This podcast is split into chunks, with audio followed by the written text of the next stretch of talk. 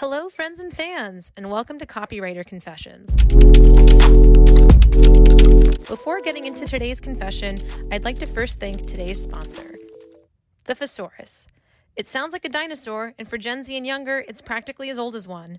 Invented in 1853 by a British doctor named Peter Mark Roget, the Thesaurus has been a copywriter's best friend ever since. Say the same thing in a different way with the Thesaurus. Okay, confession time. Confession I don't have an English degree. When I was first getting started in my copywriting career, I used to be really self conscious about this. It was a big source of imposter syndrome for me. I did have my copy of Strunk and White, not to name drop or anything. If you know, you know. And for those that don't, Strunk and White is like the holy Bible of grammar and writing. But for a while, I really thought that without an English degree, I was going to be automatically disqualified from consideration for copywriting jobs. That was over a decade ago, though, and since then, things have changed a lot. In 2017, the New York Post ran a story simply titled The Death of the English Major. And the context for this clickbait title is the number of bachelor's degrees awarded in the humanities dropped below 12% for the first time since 1987. And you can probably guess why. STEM is in and liberal arts education is out. Which brings me to another confession I actually have to make. I graduated from a liberal arts college. Um, but interestingly, I enrolled originally as a neuroscience major, and I was thinking I'd become a behavioral economist eventually. Anyway, long story short, I didn't graduate with a STEM degree of any kind. I got a dual degree in organizational studies, which is like a liberal arts version of a business degree, and video production. Let me know if you want to hear the story of that evolution in a future podcast episode. Not long after the New York Post declares the death of the English major, in 2019, the Washington Post comes out in support of it.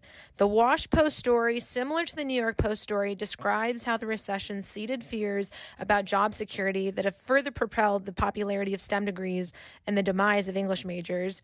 And quoting the article here, the findings come amid growing concern about the future of the liberal arts in favor of degrees with a more clearly defined career path. And this emphasis on career path honestly makes a lot of sense. Higher education is more expensive than ever, so that investment had better pay off and fast. In defense of English majors, as the Washington Post writes, is an unlikely cohort economists.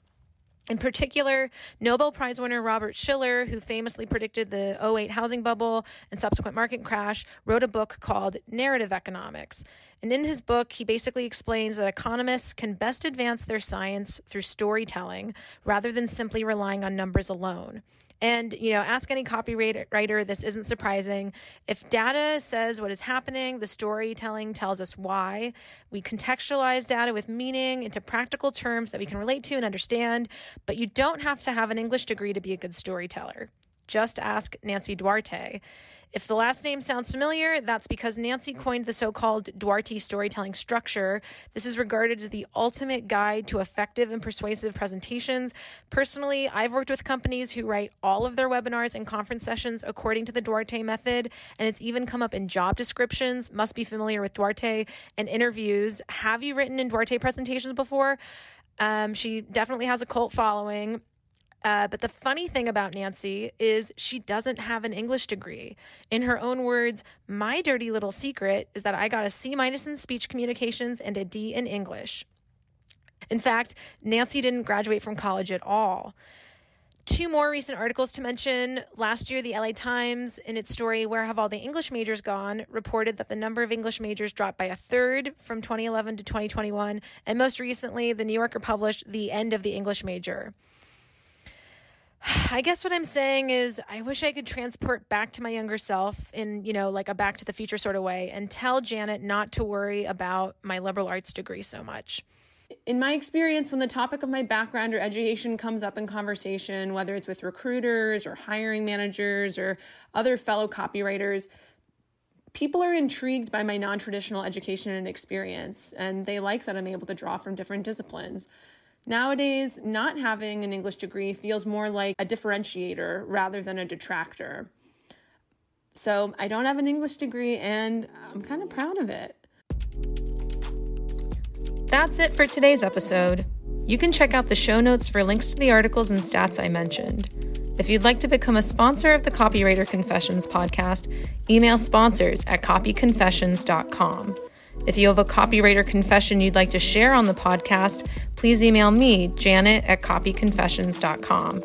And lastly, if you have any ideas for a future episode, things you'd like to hear about, email hello at copyconfessions.com.